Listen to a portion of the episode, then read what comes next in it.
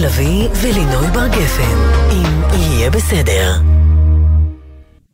מהדורת החדשות של גלי צהל מירושלים.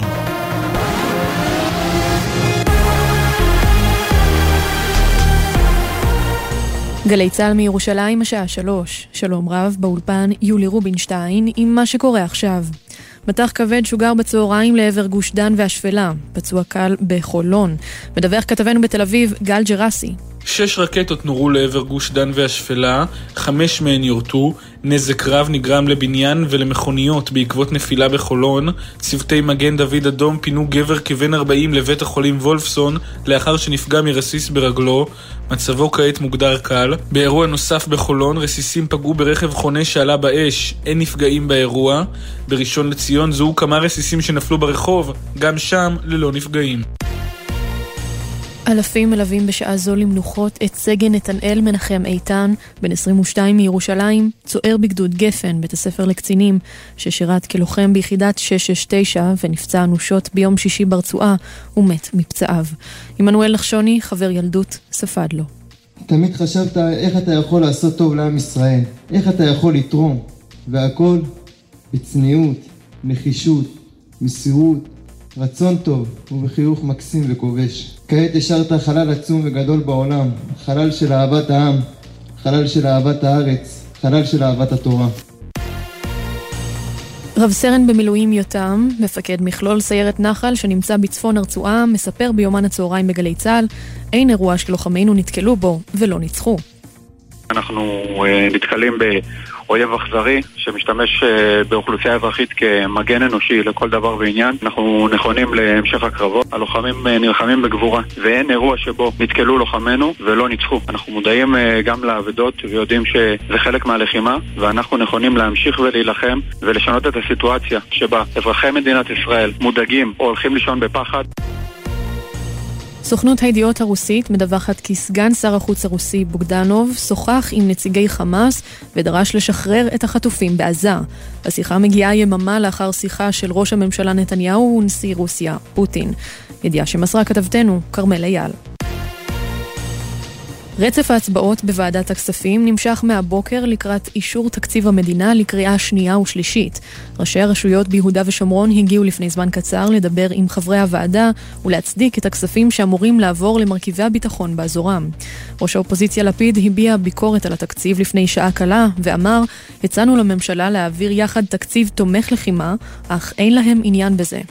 סמוטריץ' ונתניהו מעבירים 4.9 מיליארד שקלים כספים קואליציוניים השנה, 2023, מתכננים עוד מיליארדים לשנה הבאה. הצענו להם להעביר יחד תקציב תומך לחימה, בלי כספים פוליטיים. יותר מ-100 חברי כנסת יעבירו יחד תקציב, מפגן של אחדות.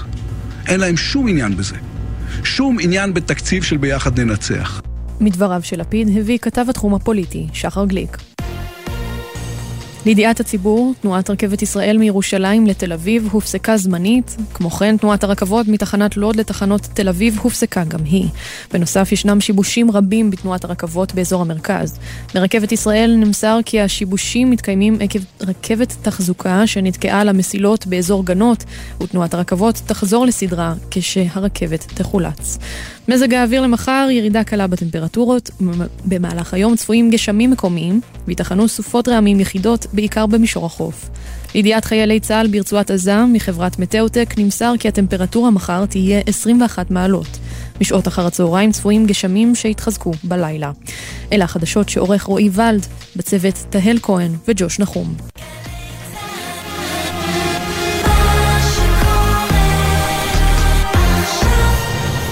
בחסות ביטוח 9, ביטוח דיגיטלי המציע למצטרפים חדשים או מחדשים דחייה של חודשיים בתשלומי ביטוח הרכב. IDI חברה לביטוח, כפוף לתקנון. בחסות אייס המציע לכם ללבוש עוד שכבה מעל הסוודר שמעל הפוטר, או להתחמם עם רדיאטור שבמבצע ב-199 שקלים. אייס.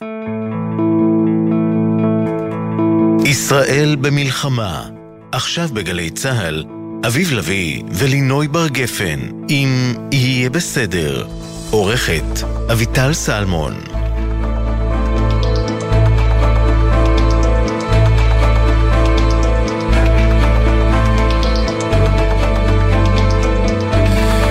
אני מבין שהיום כותרת התוכנית עגבניות.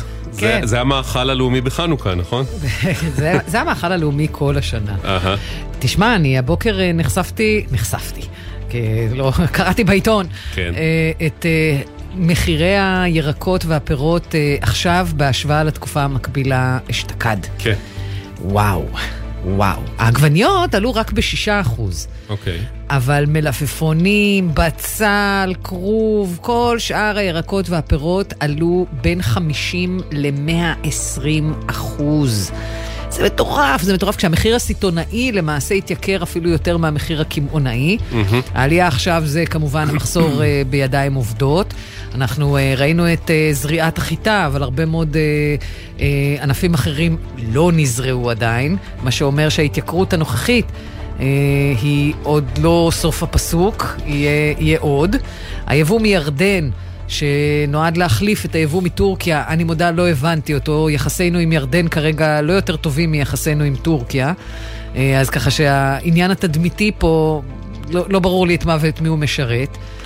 תראי, אני אגיד לך, א', כן, מן הסתם יש עלייה וזה בהשפעת המלחמה וכן הלאה, אבל כמה כוכביות. כדי לדעת באמת מה המצב, צריך להשוות לממוצע של כמה שנים אחורה, כי אנחנו לא יודעים, והאמת אני מנסה לגלגל בראש אם אני זוכר, אם שנה שעברה הייתה אולי חריגה לטוב וכן הלאה, צריך לבדוק את זה. מה היה הממוצע? אנחנו בגל התייקרויות של כמה שנים. לא, בסדר, אבל אוקיי, צריך לבדוק כמה שנים אחורה מה היה ממוצע, ואז לראות מה המשמעות של כמה המלחמה מחריגה את המצב השנה. דבר שני, כל הנושא הזה הוא מאוד מאוד מאוד מוטה גם לספינים כי יש פה המון אינטרסים, כי הרשתות רוצות לקבל כרטיס פתוח ליווה, והם חטפו מכה גם תדמיתית עם זה שהם המשיכו ליווה מטורקיה וזה. מהצד השני החקלאים, ואני לגמרי מבין אותם, רוצים לייצר מצב שבו קודם נגמור את התוצרת הישראלית, ואז, זאת אומרת, כשנבין... אחת הטענות היא, אגב, בכתבה שפורסמה היום בדמאקר, זה שהם העלו את המחיר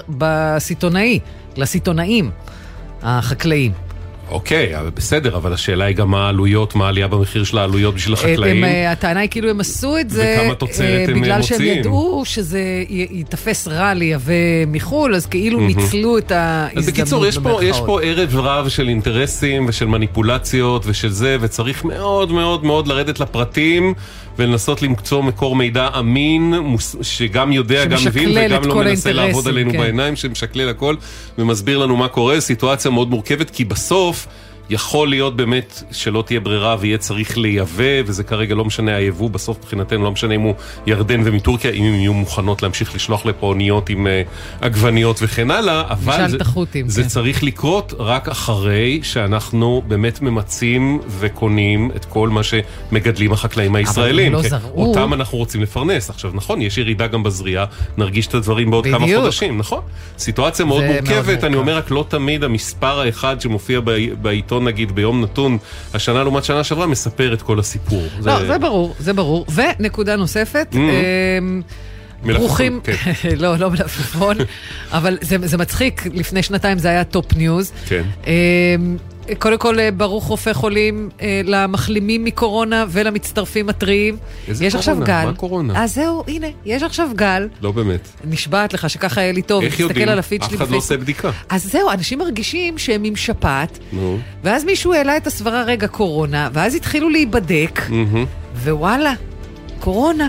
אוקיי, אבל אם זו קורונה שבמעמדה ובהשפעתה היא סוג של שפעת, סוג של שפעת, כן. לא, אבל אני אומרת, אז זה לא חדשות גדולות, זה לא. כי הקורונה לפני שנתיים קטלה אנשים על ימין ועל שמאל. נכון. ולפני 3 שנים, לפני שהיו חיסונים כאן בחומר. אגב, שפעת קטלה אנשים מאות שנים. נכון. אבל התסמינים דומים, לא נעימים בכלל.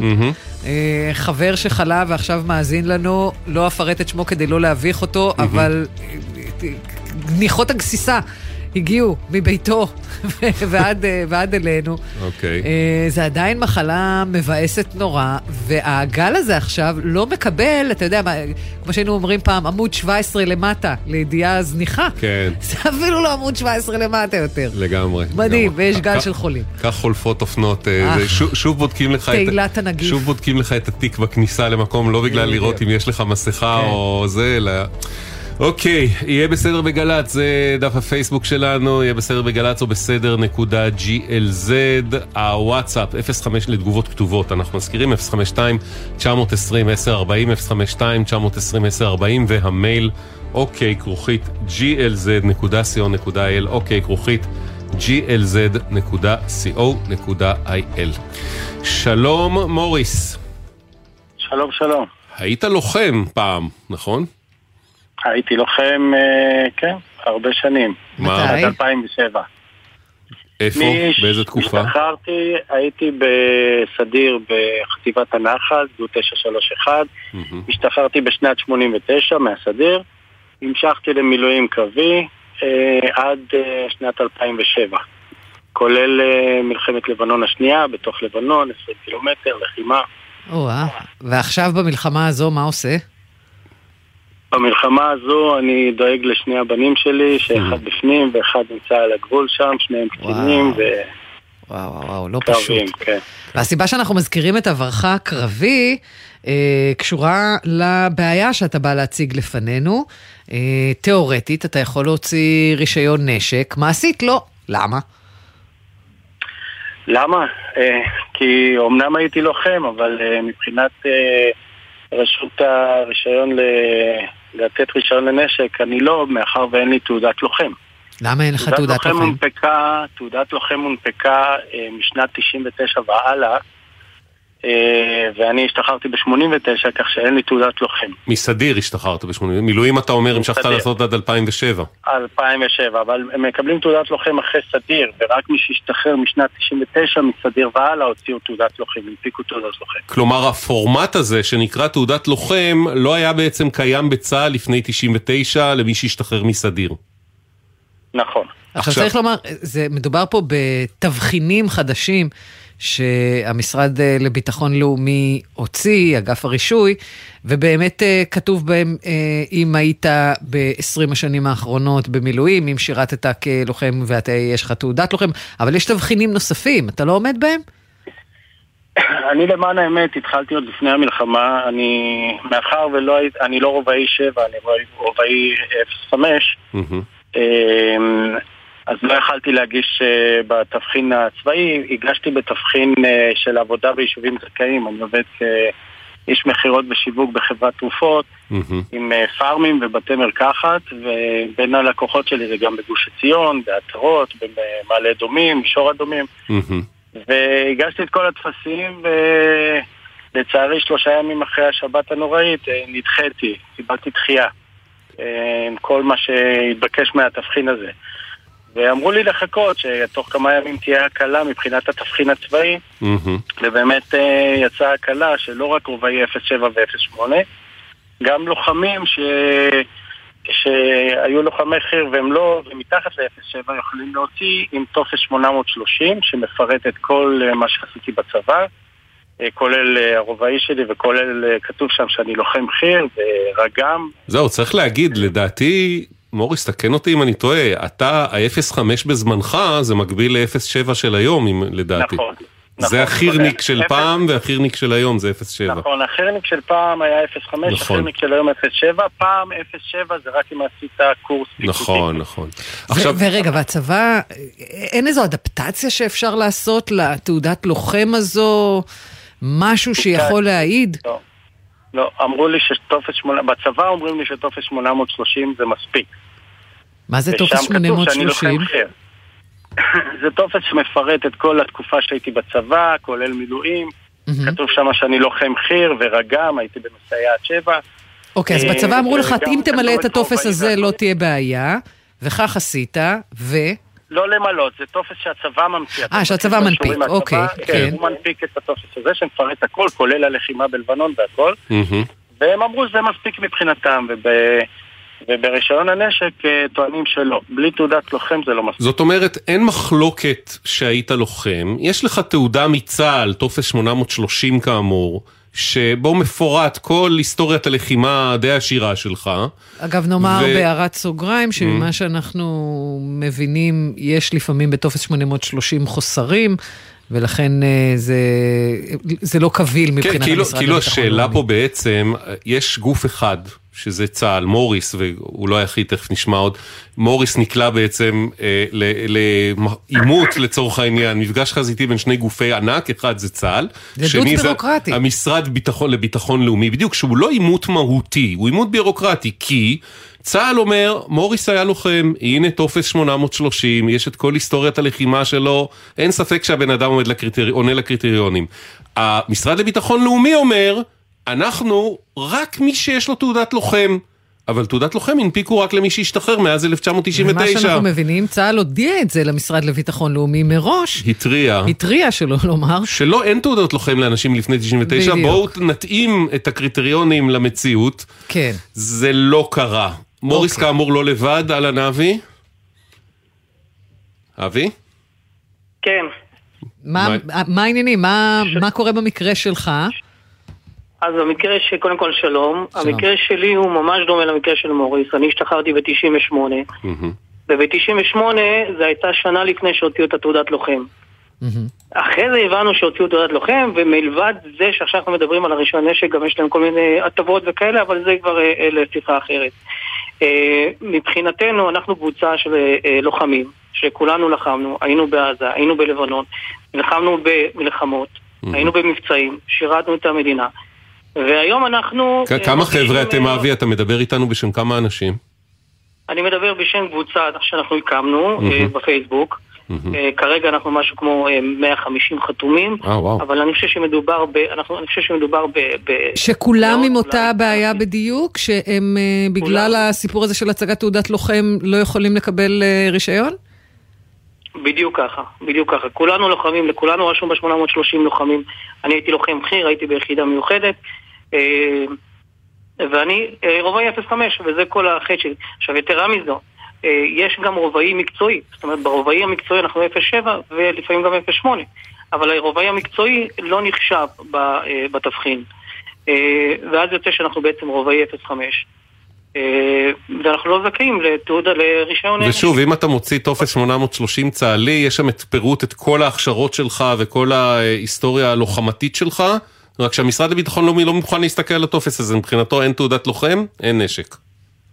בדיוק, עם אותות המלחמה ועם כל מיני תורים, ולא, ובצהל הבטיחו לנו, אנחנו גם בקשר עם צהל, שב-830 בשורה האחרונה יהיה רשום הנ"ל זכאי לתעודת לוחם, וזה היה בראשון לנובמבר, כולנו חיכינו, הוצאנו את 830 החדש, ולא היה רשום, הנ"ל זכאי לתעודת לוחם, זה בסך הכל שורה, שצהל אמור... אבל השאלה היא אם המשרד לביטחון לאומי היה מקבל את זה, אם היה רשום. היה מקבל. כן. אם היה את השורה הזו... אתם קיבלתם הודעה מהמשרד לביטחון לאומי שאם יהיה כתוב את זה בטופס 830, אז זה יהיה משול מבחינתם להצגת תעודת לוחם? כן. כן, קיבלתם תשובה כזו רשמית. תשובה כזו רשמי, שאם יהיה רשום ב-830, הנ"ל היה זכאי לתעודת לוחם, אנחנו נהיה זכאי ברישיון... אוקיי, מעניין, כי הם לא אומרים את זה לנו בתגובה שלהם, המשרד לביטחון לאומי. לנו הם אומרים, המשרד פנה לצהל כדי לפתור את הנושא, נשמח שבצבא יפעלו וירתמו לכך, במקביל נבדק את האפשרות להתקין תקנות, החשוב לי שהתקנת תקנות אורכת זמן רב, כפוע השר והמשרד פעלו במשך חצי שנה, קיימו עבודת מתעדכנת, הליך כזה אורך זמן רב. זאת אומרת, לא הציגו לנו את האפשרות להוסיף שורה כזו ולפתור בכך. תכלס, יש פה גוף אחד שזה צהל, שלפחות אתה אומר לנו, אבי, הבטיח לנו להוסיף שורה, שורת מחץ בסוף, הנ"ל זכאי לתעודת לוחם, וזה לא קרה, ויש גוף, וכאילו נשאר בעצם זה, אבל צהל גם אומר, בתופס 830 אפשר לראות, כתוב, הבן אדם לוחם, לוחם חיר, נקודה. 830, לפני שאבשלום יורה בנו. עם או בלי רישיון. 830, נכון, אוקיי. תודה שהגנת עליי, מצד חיי כרגע. והמשרד לביטחון לאומי מהצד שלו, שזה לא פעם ראשונה, אגב, בסיפור הזה של הנשקים הזמן האחרון, שאנחנו רואים שהוא קצת עם הראש בקיר, ועם בירוקרטיה ריבועית מאוד. נגיד את ככה. היא מוזרה, זאת אומרת, מקלים איפה שמוזר שיקלו, ומקשים איפה שיקשו. היו מספיק כתבות על כמה בקלות אנשים שאין להם מושג איך להחזיק אקדח, מקבלים רישיון נשק ואיך זה נראה, וכמה זה עלול להיות מסוכן, ולעומת זאת אנשים כמו אבי ומוריס, ואבי מתאר עוד מאות כמוהו בקבוצה, לוחמים מיומנים, רוצים נשק ולא מקבלים בגלל הקשל הבירוקרטי הזה. זה המצב כרגע, אבי מוריס, לא הצלחנו להבקיע את ה... לא הצלחנו להפגיש בין היבשות. אז אנחנו, אגב, בדובר צהל אומרים לנו בגדול, שאלנו אותם לגבי העניין הזה של ההבטחה, שאתה אומר שקיבלתם אבי, אתה יודע להגיד לנו מי נתן לכם את ההבטחה? כי הם לא מכירים את זה, דובר צהל. בצהל אומרים לנו שלא מכירים הבטחה כזאת. אז אני אחדד ואני אומר שגם בראשון לדצמבר קיבלנו הבטחה. שנייה, וסליחה, צבע אדום ניר יצחק בעוטף, צבע אדום ניר יצחק וסופה. ניר יצחק וסופה. כן, בבקשה אבי. כן, אז גם בראשון לדצמבר הובטח לנו שהשורה הזאת תתווסף. לא, אבל מי הבטיח? מי הגורם הספציפי שהבטיח? כשאנחנו מראים טלפון לאתר של צהל, ואנחנו מדברים שם עם הנציגים, אז זה מה שהם מבטיחים ואומרים. וזה לא אחד ושתיים, זה עשרות של אנשים, של חבר'ה שמטלפנים. ולכולם נאמר אותו הדבר. באתר של צהל? מה זה האתר של צהל? מה זה האתר של צהל? בטלפון, 111. מוקד, מוקד פניות ציבור. אתר הבקשות. הבקשות והאישורים. לאישורים, מוקד האישורים. לאישורים, בדיוק. מוקד המילואים. נכון. מוקד המילואים, מוקד האישורים. אוקיי, אנחנו, עכשיו ניקדת אותנו, פשוט כי, אתה יודע, צהל זה גוף גדול, אנחנו שואלים את צהל, אומרים הבטיחו לאבי, צהל אומרים לא יודעים על מה מדובר, לא יודעים הבטיח. אם אמרת לנו כרגע משהו מאוד ממוקד, אנחנו נמשיך לבדוק את זה מול צהל, נראה לאן זה יתקדם. הם מאוד מודעים לבעיה, הם אומרים שהבעיה היא בעצם לא אצלם, אלא אצל השירות הביטחון הלאומי שלא מנפיק רישיונות עם ה-830 שאנחנו מקבלים. טוב, הבנו גם למה הם לא עושים את זה. אם יורשה לי להוסיף, בשיחות שלי איתם הבנתי שהתעודת לוחם היא מונפקת משנת 99, היא גם מעניקה הטבות ללוחמים, כל מיני הטבות. ומה שאנחנו לא זכינו לזה.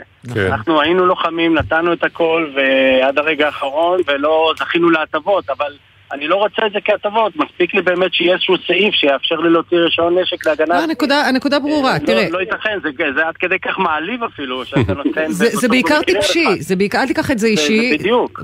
בירוקרטיה היא לעולם לא אישית, היא אלבון קיבוצי, אבל אני אומרת בהקשר הזה, תראה, הם אומרים, ויש בזה מן הצדק שב-830 עלולים להיות חוסרים. ומנגד, צהל מהכיוון שלו בא ואומר, חבר'ה, אנחנו לא הולכים להנפיק עכשיו עשרות או מאות אפילו אלפי תעודות לוחם אחורה מ-48 ואילך. אז איפשהו חייב להימצא פתרון שמגשר על תהום הלא מאוד עמוקה הזו. כרגע לשני הגופים נוח להצביע לשני ולצפות שהוא ימצא פתרון. עכשיו לחזק את מה שאבי אמר, התחקירנית שלכם גליה, שהיא איתי בקשר והיא מאוד מאוד מנסה לעזור, גם היא נכנסה לדדליין קצת, היא אמרה לי שבאמת בתחילת נובמבר יצא טופס 830 מעודכן. הוצאתי אותו אחרי תחילת נובמבר באמת שהוא יצא, ואין הרבה שינויים, לא מודגש שם כלום, כמו שאבי אומר, אין שום סעיף, שמאשר שאנחנו זכאים לתעודת זוכה. אוקיי, אנחנו נמשיך לנסות לבדוק את זה, כאמור בינתיים לא קצרנו הצלחה, צר לנו להודות, אבל אולי זה שהצפנו את זה פה באמצעותכם, כולם מבינים עכשיו שיש בעיה של הרבה אנשים, שהיא ממש אפשר, ניתנת לפתרון, בדיוק. דווקא מסוג האנשים שכן הייתי רוצה שיהיה להם נשק. שכן, בדיוק, להבדיל מרבים אחרים, אולי כן היינו רוצים שיהיה להם נשק. יהושע, אגב, כותב לנו איך הגיוני שמישהו ששירת בצהל כצלף, אבל השתחרר ב-97 או 98, לא זכאי לשאת נשק היום.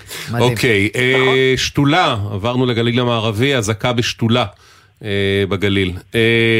תודה מוריס, תודה אבי, נהיה בקשר. תודה רבה.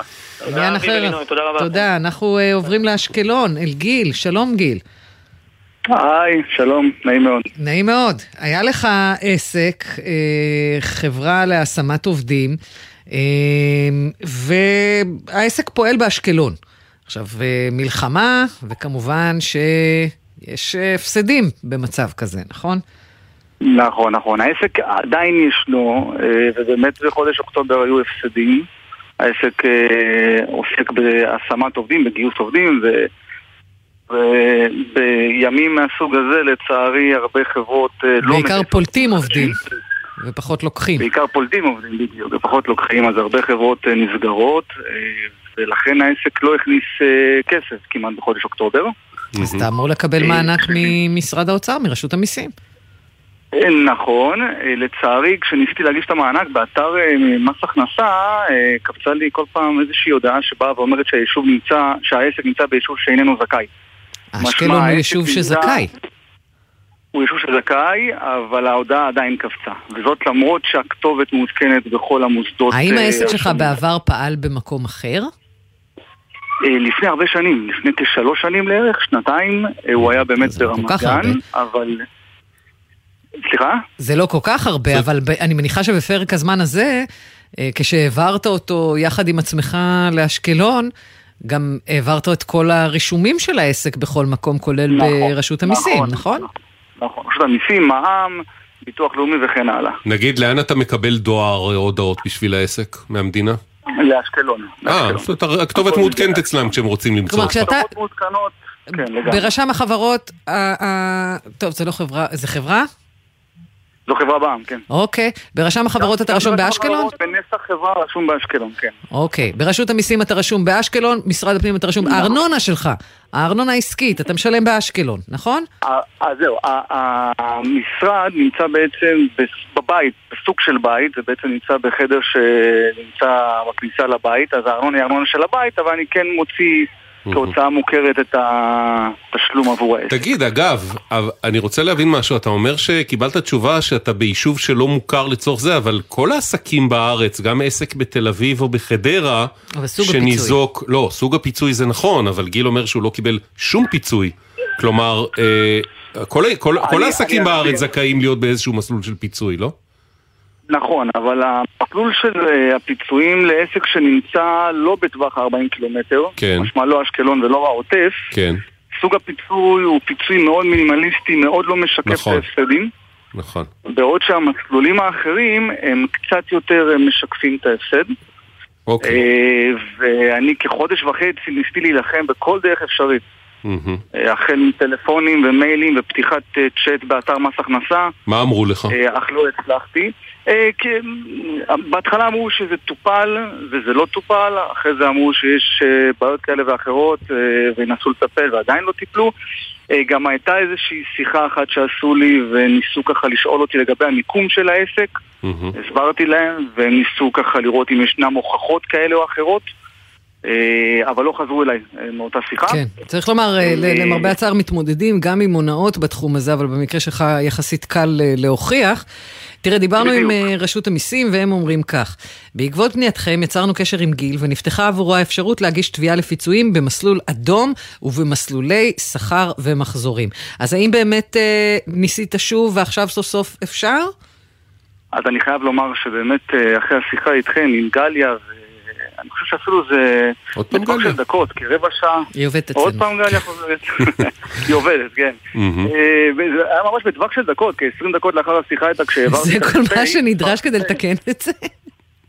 20 דקות. בחיי שאני קיבלתי 2 טלפונים ממס הכנסה, שלא היה אפשר להגיע אליהם, כן? ממש ברמה שלא היה ניתן להגיע אליהם בכלל, עם חבר'ה שירותיים נעימים הפעם, שממש פתרו לי את הבעיה טיק-טק. אז כן, נפטר. ולגמרי בזכותכם. אחלה, משמח. זה החלק המשמח, ההפסד הוא החלק הפחות משמח. מה מצב העסק עכשיו? חזרתם לעבוד כרגיל פחות או יותר? או שלא, עדיין לא? לצערי, הווליום הוא עדיין לא ווליום גבוה, חברות עדיין לא מגייסות, כן יש חברות שמגייסות, אבל לא כולם, אז הווליום קצת נמוך, יש קצת עבודה, לא כמו בימים רגילים כמובן, אבל יש קצת עבודה עכשיו, כן, יש קצת עבודה. סימני חיים, אתה אומר, סימני נפט. יש, תהיה התאוששות מהירה, גיל. שתהיה התאוששות מהירה כמה שיותר. תודה, כן, כי העסק של גיל הוא מסוג האינדיקטורים למצב המשק. בדיוק, למצבנו. אתה שואל אותו מה המצב. הוא העגבניה של עולם העסקים. משהו כזה. אלן תומר. אלן, שלום. מזמן לא דיברנו על המרבד, אז הנה, הננו כאן. מה קורה עם הרישיון שלך? היום הכל בסדר. אבל 7 חודשים לאחר שהמצאתי את כל האישורים, לא התקבל אישור, אפילו שהמסמכים התקבלו. רגע, בוא נבין למה בעצם פנית למרבד. לפני 2 בערך הסיפור התחיל, לא? סליחה, בבקשה. לא, לפני 2 בעצם חווית התקף אפילפסיה. נכון. ואז התלו את הרישיון שלך. כן. והפרוצדורה היא שלאחר שנה בהם אין התקפים, ניתן להגיש בקשה להחזרת הרישיון בצירוף כל מיני מסמכים. וכך עשית. וכך עשית. נכון, עשיתי, עטפתי, הבאתי, שלחתי, ולקבל אישור רק שהמסמכים הגיעו ובודקים אותם, המתנתי 7 חודשים. אוקיי. ואז פניתי אליכם, ומרגע שהתחקירנית תמרה נכנסה לעניין ופנתה אל המרבד, בתוך שבוע-שבועיים הכל הסתיים והכל הסתדר. זהו, אז איפה אנחנו עומדים עכשיו? אני עוד מעט אצא עם הרכב שלי לנסיעה להדלקת נרות. כבר החזירו לך גם את הרישיון, זאת אומרת, גם ראו את הניירת, גם אישרו אותה, ובעצם הרישיון שלך חזר. לגמרי, כל העיכוב היה רק בעצם בהתחלת הטיפול, כי המסמכים היו מאוד ברורים, היו שם המלצות של הרופאים המטפלים להחזיר לנהיגה. זאת אומרת, רק היה צריך שמישהו יראה ויחתור. לפעמים מתקצר השלב הראשון, אבל אחרי זה מחכה צגה שלמה של בדיקות והפניות ועניינים, אתה לא שם. כל מה שהיית צריך שיסתכלו על הניירת שלך ויגידו, יכול לחזור לכביש. לקח 7 חודשים והנה זה קרה. לגמרי, ממש בו ביום שתמרה צוחחה איתם, התקשרו אליי, אמרו לי שהם בדקו וסיימו את הטיפול. הוא עברתי למשרד הרישוי, הוא בעצם מקבל מהם את ההמלצה, אבל גם הכל נפטר מהר מאוד, באמת עניין של ימים, שבועיים אני זוכר. תענה בהדלקת נרות ואל תשכח שכל הסופגניות האלה עם הפוזות אלה עם הריבה הכי שוות. לגמרי, הלביבות. אתה איש של לביבות. ביי תומר, תודה. תודה רבה לכם. שמחה. 2 דקות 13 שניות ונחזור.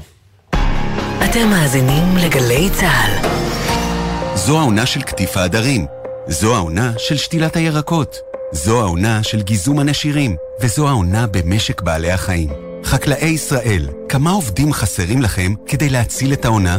ספרו לנו על צורכי המשק שלכם, ואנחנו במשרד החקלאות נדאג לכם לידיים עובדות. מלאו עכשיו טופס באתר המשרד. יחד נציל את העונה ויחד ננצח. מגיש משרד החקלאות ופיתוח הכפר.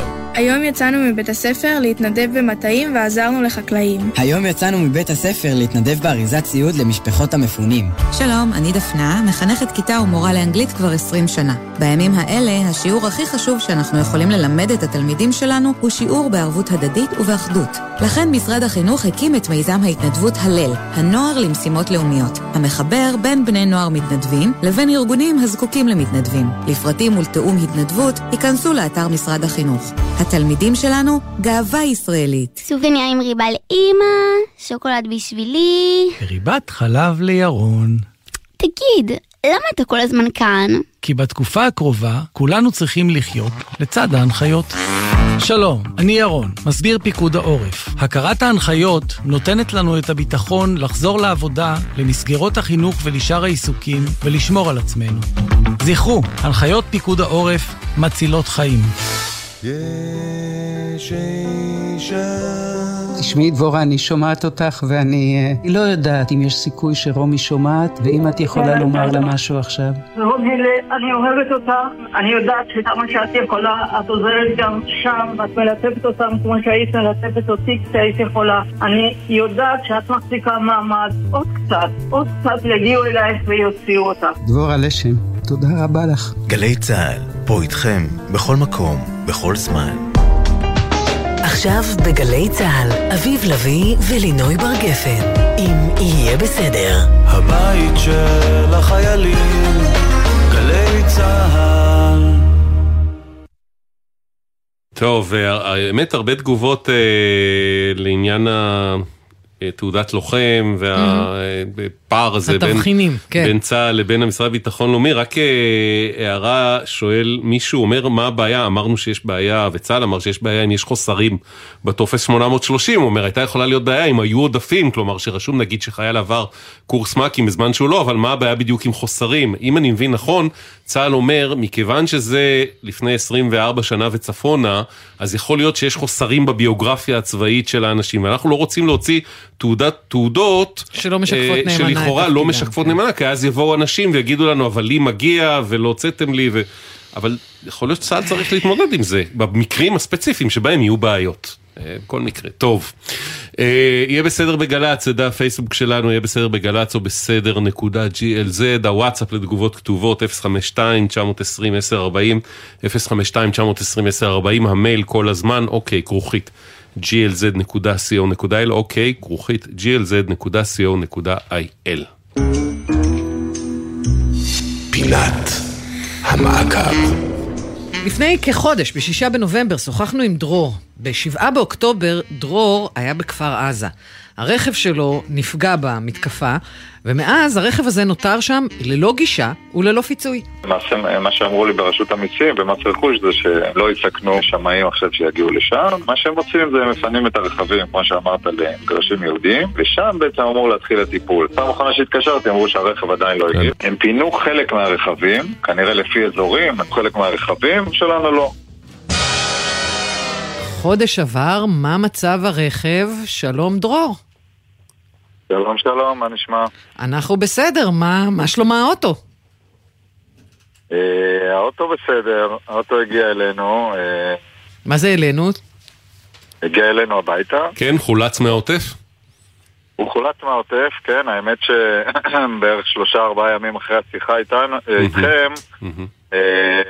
התגבש איזשהו הסדר שם בכפר עזה בין הקיבוץ לבין הצבא במעורבות של מס רכוש, והם בעצם התחילו לפנות שם את הרכבים. את הרכב שלי, מכיוון שהוא הייתה לו איזושהי פגיעה, אבל הוא לא היה במצב של גרוטה, אז... נפגע מה? הוא היה לו חור של ירי ליד מיכל הדלק, הייתה פגיעה בדלת הקדמית, כנראה מעדף.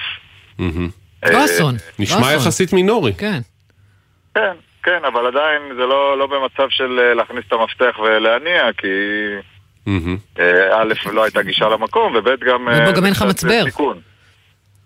סליחה? גם אין לך מצבר בשלב הזה. אחרי חודש הוא עמד בכפר עזה. גם לא היה מצבר, אבל גם בעיקר הקליע ליד מיכל הדלק, אני חושב שזה... כן, טיפה למסוכן. נכנסת למוסך?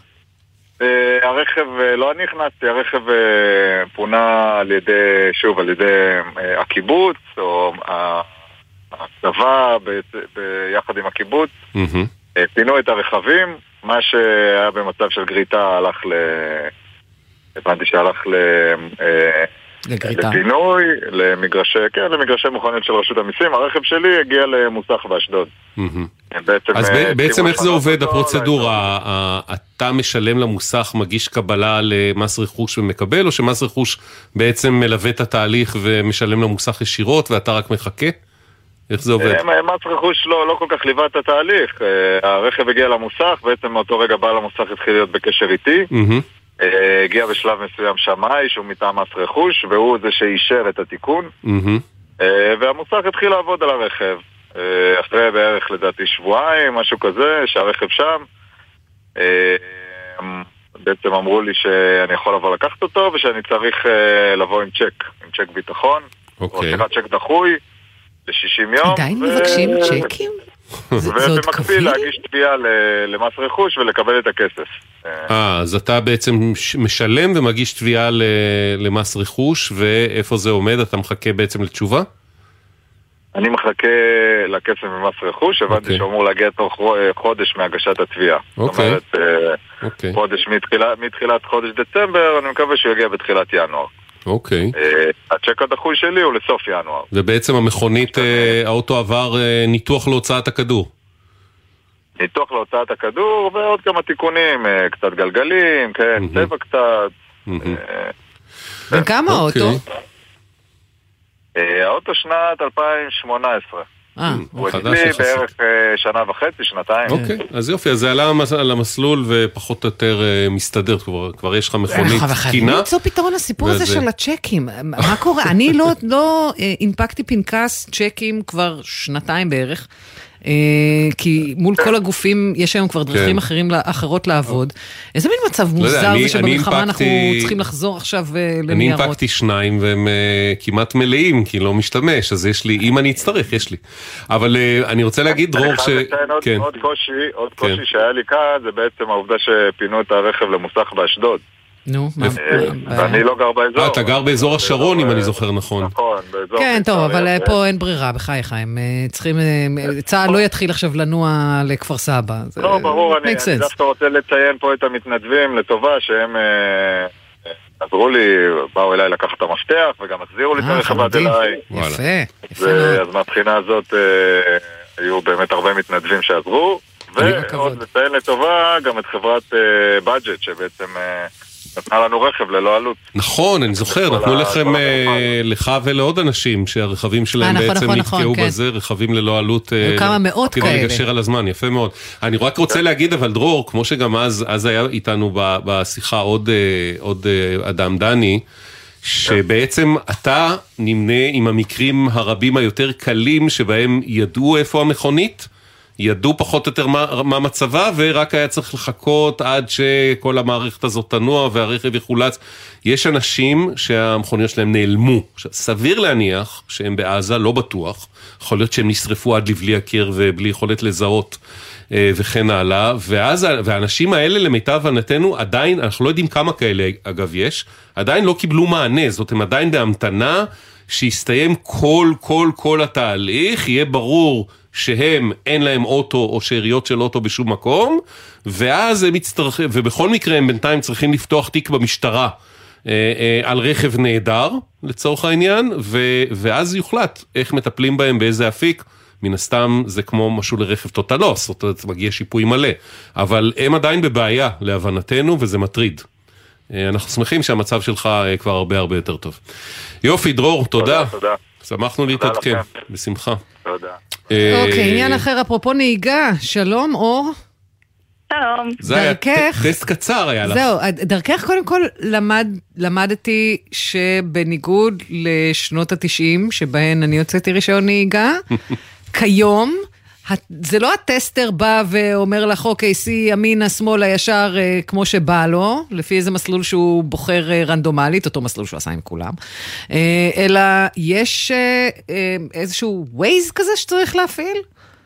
כן, יש GPS, כל בוחן בטסט נכנס לאוטו, יש לו טאבלט, הוא מחבר אותו עם כזה קאבל לאוטו, וה-GPS פשוט מראה לו לאן לכוון את התלמיד במבחן.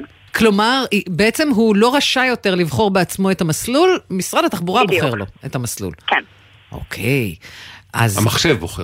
המחשב, כן. כאילו, זה לא קלף משוגע ברחובות חיפה. לא יושב אדם במשרד התחבורה ומחליט על המסלול, אלא זה רנדומלי. ברור, זה נתיב. אוקיי, אז את הגעת לטסט, ומה קרה עם הטאבלט? אני הגעתי לטסט, טסט ראשון שלי, באתי בהתרגשות C, והתחלתי את המבחן, אחרי בערך 30 שניות, הבוחן אומר לי, תעצרי פה בצד, והתלמידה שישבה מאחוריי גם היינו צריכות להתחלף, עושה לי כזה, זהו, נגמר, נגמר הטסט. לא הבנתי למה, אבל לא עשו לך בלימת חירום, מה קרה? אני הייתי בטוחה שנכשלתי, זהו. חרב עליי עולמי, אבל פשוט לא. רגע, עשית משהו חריג באותם 30 שניות? לא, עברתי על פסי רכבת. אוקיי.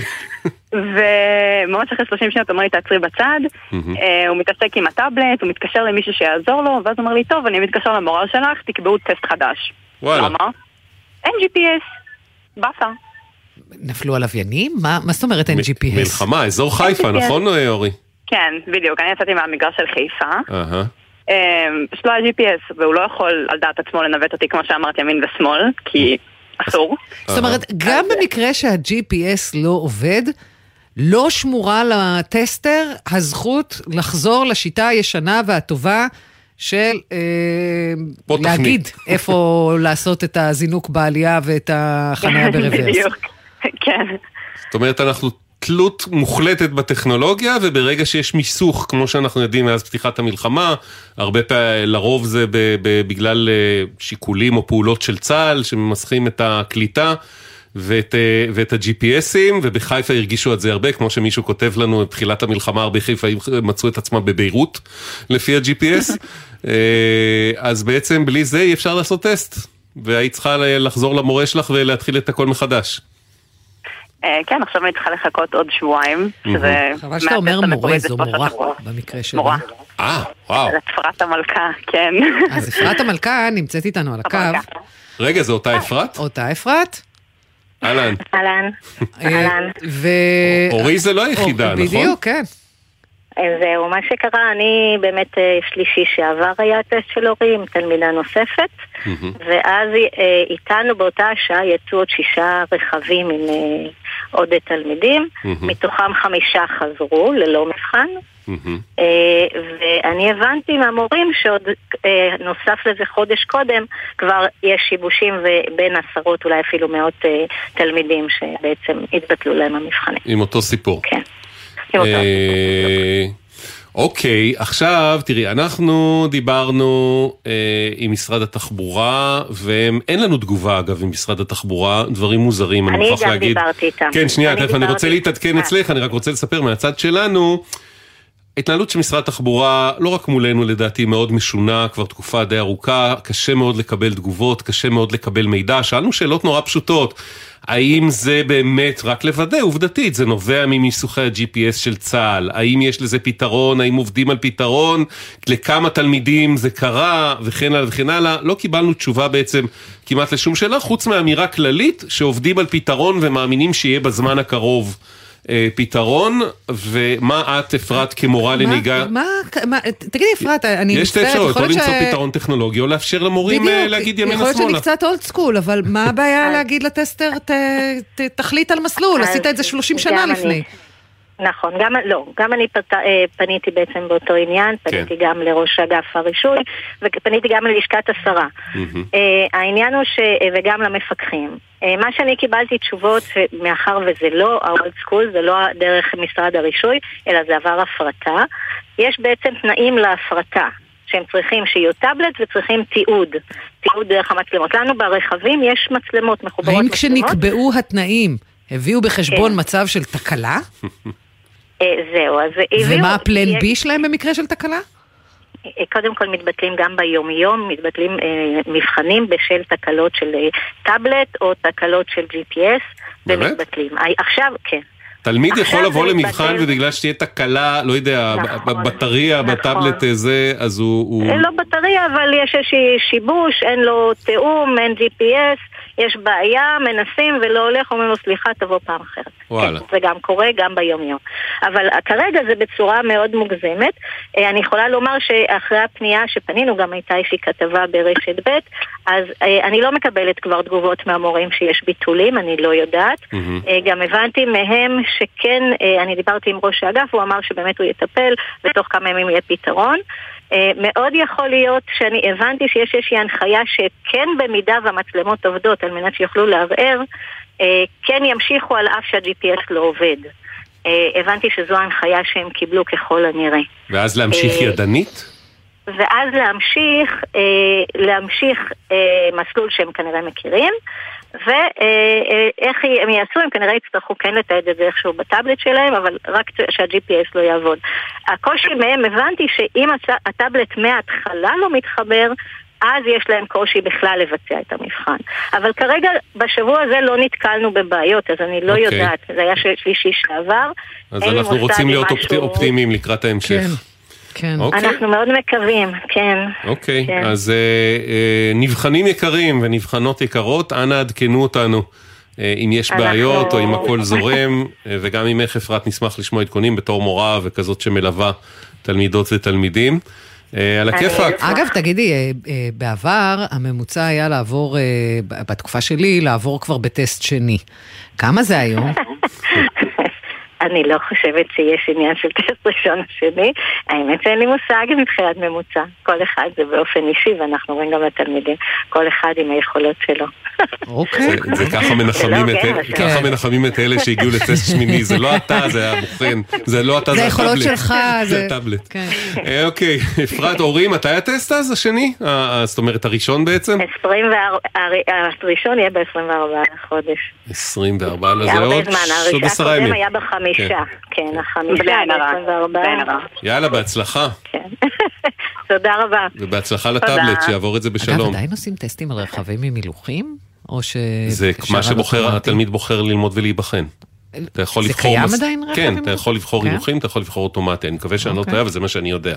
טוב. הנוער שאני מוקף בו. טוב, יאללה, נכסי דלניידה, במקום מכוניות, סיני שלום. שלום, שלום. אתה סוחר דירה בירושלים בשנים האחרונות, נכון? נכון, נכון. ומקבל גם סיוע בשכר דירה ממשרד השיכון. נכון, יש קריטריונים. עמדת בהם. לשכר דירה, עמדתי בקריטריונים כבר 5 שנים. כמה מענק, אם אפשר לשאול? זה משתנה.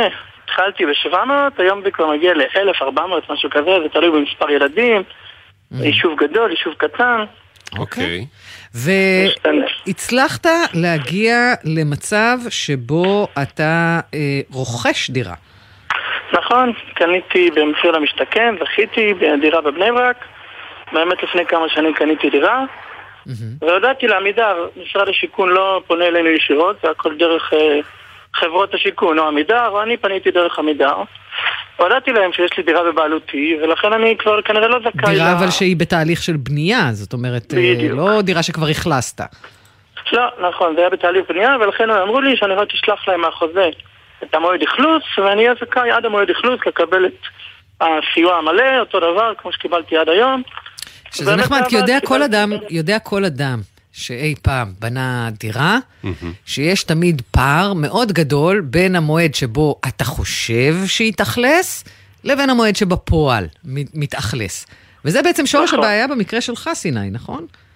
נכון, אצלי דווקא מבחינת הקבלן הוא יחסית עמד בלוח זמנים, ולא היה אמור להיות דחייה, זה היה אמור להיות באמצע נובמבר, משהו כזה, זה היה תאריך, והוא די עמד בזה, אבל פתאום הגיע 7 לאוקטובר ידוע, והכל הוקפא, ואין לו פועלים, ואין לו זה, והעירייה לא נותנת אישורים פתאום, כי היא לא גמרה את המדרכות, והכל נתקע לזמן לא ידוע. ואין לי דירה, והסיוע לשכר דירה גם הפסיק, וכמובן אני משלם משכנתא, ומשלם שכירות בירושלים, אבל אתה פונה למשרד הבינוי והשיכון ואומר, חברים, אין לי דירה להיכנס אליה, יש מלחמה, שמעתם... כלומר, מועד האכלוס שנתתי לכם כבר לא רלוונטי יותר. בדיוק, ומה שהם עונים לי אין שום בעיה, רק תביא מהקבלן את מועד האכלוס החדש שידוע לך ותקבל עד מועד האכלוס החדש. אבל הקבלן לא יודע מה מועד האכלוס החדש. בדיוק, הקבלן הסכים לתת לי מכתב שב-60 יום הקרובים בטוח לא יהיה מועד אכלוס, זה לא יהיה אוכלס ב-60 יום הקרובים. מתי לא הוא יודע, ומתי כן, אין לו מושג ואין לו איך לדעת. אגב, צריך להגיד לזכותו שזו תשובה כנה, זאת אומרת, הוא היה יכול לתת לך תאריך, שמשרד השיכון יודיע מתי מסתיימת המלחמה, ולפי זה אולי אפשר יהיה לדעת מתי תתאכלס הדירה. למשל. בדיוק. נכון, אבל אני פניתי לעמידר, שהם מדברים עם משרד השיכון, אמרו לי, אין סיכוי. בלי מועד אכלוס, אין לנו אופציה להתקדם. למרות שהקבלן כתב לך במפורש, אני ב-60 יום הקרובים לא אוכל להכניס את סיני לדירה. אין רובריקה שאומרת מתי לא יתאכלס. יש רק רובריקה שאומרת מתי כן. כן, אבל אני, סליחה שאני מנסה רגע לחשוב בהיגיון. לא, אז לא, זה רובריקות. טעות קשה, את אומרת. אז תייצר רובריקה. הרי ההיגיון של המדינה אמור להיות, אני משלם לסיני, כל עוד הוא לא יכול להיכנס, מנוע מלכנס לדירתו הדשה. בוודאי, אבל אין קטגוריה כזו. וצריך עכשיו לפעול מניואל. אני מתנצל בפני מדינת ישראל. אז פנינו... הבעיה לטעמי ובגלל התקשורת בין עמידר למשרד השיכון. משרד השיכון יכול להגדיל ראש, והכסף שלו וזה האחריות שלו. אבל עמידר הם בסך הכל גוף מתווך. ברגע שהם גוף מתווך, אין להם אופציה, מה שלא נמצא להם במערכת. להכניס משהו ושלא נמצא במערכת, הם לא יכולים. במערכת כתוב להכניס מועד אכלוס חדש. ואם אין מועד אכלוס חדש, אין להם מועד. אז רגע, שנייה. אם משרד השיכון בעצם בא ואומר, אוקיי, תן לנו מועד אכלוס, ואם עד למועד הזה הדירה לא תאוכלס, אז תן עוד פעם מועד אכלוס, למה לא פשוט לכתוב טנטטיבית איזה משהו, מועד אכלוס 1 במרץ? מה זה משנה? כי לא, הקבלן אם הוא נותן מועד אכלוס, אז הוא יתחייב על זה. אני ניסיתי להריץ דרך הקבלן, פניתי לעורך הדין שלי, יש לי עורך הדין מצוינת, רבית, היא פנתה לקבלן והתחננה שייתן מועד אכלוס, הקבלן הסביר לה, והיא טוענת שהוא צודק, שאם הוא נותן מועד אכלוס חדש, אז הוא קיבל על עצמו התחייבות חדשה. והוא לא מוכן בשום פנים ואופן להתחייב כרגע על שום מועד. יש לזה משמעות משפטית בעצם. כן, בדיוק. היא פנתה, אפילו מיוזמתה, אפילו לא ביקשתי, היא פנתה לעמידר במכתב ארוך, והסבירה להם את כל המצב, את כל ההשתלשלות, ואמרה, תתנו לפני משורת הדין, אני אשפה את המדינה, אם הם לא יחזירו את הכסף שלא מגיע להם, הם פתאום יחזירו את זה קודם, אין מי לדבר. תשובה לקונית של 4 מילים, צריך מועד אכלוס. לא יכולתי להביא שם שום דבר. אני חושבת לשאול העבודה של עורכת הדין על שכר דירה של, הסיוע בשכר דירה של חודשיים, שזה יוצא בערך 2,800 שקל, רק השעות שעורכת הדין נתנה פה שוות את הסכום הזה. טוב, פנינו למשרד הבינוי והשיכון מן הסתם. אומרים קצר, הנושא טופל, הוארכה הזכאות בחודשיים. עכשיו מה יקרה בעוד חודשיים? בואי, קודם כל, קיבלת כבר הודעה שזה מסודר לעוד חודשיים, סיני, שאתה בסדר? כן, כן, ממש. כן, הייתם פה מאוד יעילים, התקשרה עליי למחרת מישהו ממשרד השיכון, אמרה לי למה אין את המסמך, היא חצה לה את המסמך של הקבלן, אמרתי מה הם, שלחתי איזה פעמיים, לא, הם שכחו להעלות את זה לתיק, וזה, טוב, תשיגו לי את ההיא, תשיגו לי את הזה, בסוף היא צריכה לעלות על המסמך, וכנראה מוחבא בתיק שלי מאחורה. אוקיי. מה זה מוחבא מאחורה? זה הכל דיגיטלי. אין מוחבא. זה לא עובד באמת בקלסרים יותר. זה דיגיטלי תלת מימד. אני אסרוק את זה לתיק שלי, ככה זה הולך, לא יודע בדיוק מה. אוקיי. ובסוף מצאו את זה בתיק שלי, וכן, הודיעו לי שיעריכו לי את זה. אז אנחנו מסודרים לחודשיים, ועכשיו אנחנו מקווים לאחד משני דברים. או שהמלחמה תיגמר, או שהדירה שקבלן יצליח לסיים את הדירה בכל זאת, או שמשרד הבינוי והשיכון יעריך בפעם הבאה בלי בעיות. אבל אם יש בעיה במועד הבא של הערכה, אז דבר איתנו. בסדר, סיני? כן, תודה רבה רבה. יאללה, תודה לך, תודה רבה. תשמעי, הרבה תגובות לעניין טסטים. טסטים, כן, נשק זה היה קודם, אז קודם כל יעקב... לא, זה נחמד, היה לנו אייטם על נשק, היה לנו אייטם על מכוניות, ואז היה לנו אייטם על מכוניות שנפגעו מנשק. יש בזה משהו. הצלחנו לאחד הכל. נשק טכנולוגי.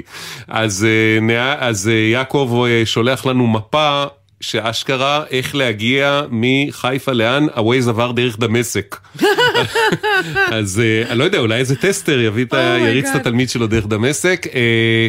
יש כמובן, פנינה אומרת, איך זה יכול להיות, איך עשו טסטים לפני המצאת ה-GPS, למה אז היה אפשרי. זה בדיוק מה ששאלתי. והיום לא, נכון. אז זה ממה שאנחנו מבינים, בעצם ההפרטה היא גרמה לתנאים שלא היו קיימים קודם.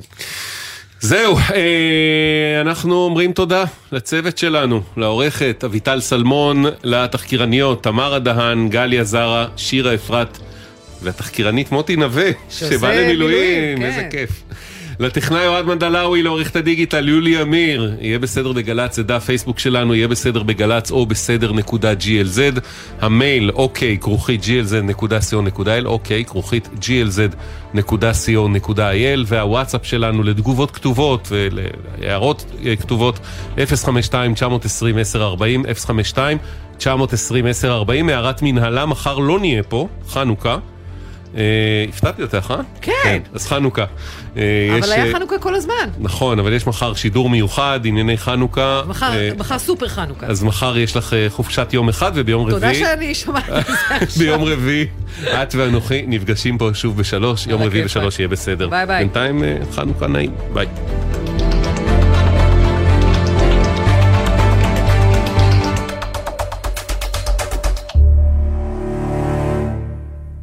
בחסות ביטוח 9, ביטוח דיגיטלי המציע למצטרפים חדשים או מחדשים דחייה של חודשיים בתשלומי ביטוח הרכב. IDI חברה לביטוח, כפוף לתקנון. בחסות אוטודיפו, המציע מצברים לרכב עד השעה 9 בערב בסניפי הרשת, כולל התקנה חינם, כי אין סיבה לשרוף את שישי במוסך. אוטודיפו. בחסות אייס, המציע לכם מגוון מבצעים על מוצרים שיוכלו לחמם את הלב. ואגב, ואת כפות הרגליים. כמו מפזר חום לאמבטיה שבמבצע ב119 שקלים. אייס.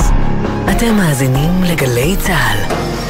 גם בתקופה זו מפעל העלייה אינו פוסק לרגע, וישראל מתברכת באלפי עולים חדשים שמגיעים ארצה. כמו כולנו, ואולי יותר, גם העולים זקוקים ליד מחבקת ולאוזן קשבת. שימו לב לעולים החדשים וכוונו אותם למוקד של משרד העלייה והקליטה, מסיוע ממשלתי ועד לתמיכה נפשית וליווי לעסקים, בכל שעה, בכל מקום ובמגוון שפות. כוכבית 2994, משרד העלייה והקליטה ומערך ההסברה הלאומי. אקדימה, לימודי המשך, בר אילן. באתר אקדימה ריכזנו למענכם יותר מ-200 קורסים, לימודי תעודה והכשרה. אתר חדש, מתקדם ונוח לחיפוש. חפשו בגוגל אקדימה. קיבלתם התראה על ירי רקטות וטילים בזמן נסיעה בתחבורה ציבורית? בקבלת ההתראה ברכבת או באוטובוס בדרך בין עירונית, מתכופפים מתחת לקו החלונות ומגינים על הראש באמצעות הידיים למשך 10 דקות. אם נוסעים באוטובוס בתוך העיר ואפשר להגיע למבנה סמוך בזמן, יורדים מהאוטובוס בזהירות ותופסים מחסה במבנה. אם אין אפשרות להיכנס למבנה בזמן העומד לרשותנו, נשארים בתוך האוטובוס, מתכופפים מתחת לקו החלונות ומגינים על הראש באמצעות הידיים. עוד פרטים באתרים של פיקוד העורף, הרלב"ד ומשרד התחבורה. הימים הללו ימים קשים לכולנו. חשוב שתדעו, אתם לא לבד. הלילה בחצות, בן פרג' ושחר אמנו מזמינים אתכם לשיחות משותפות אל תוך הלילה. מרגישים צורך לדבר? תוכלו ליצור קשר במספר 03-681-3344. אתם לא לבד. הלילה בחצות, גלי צהל.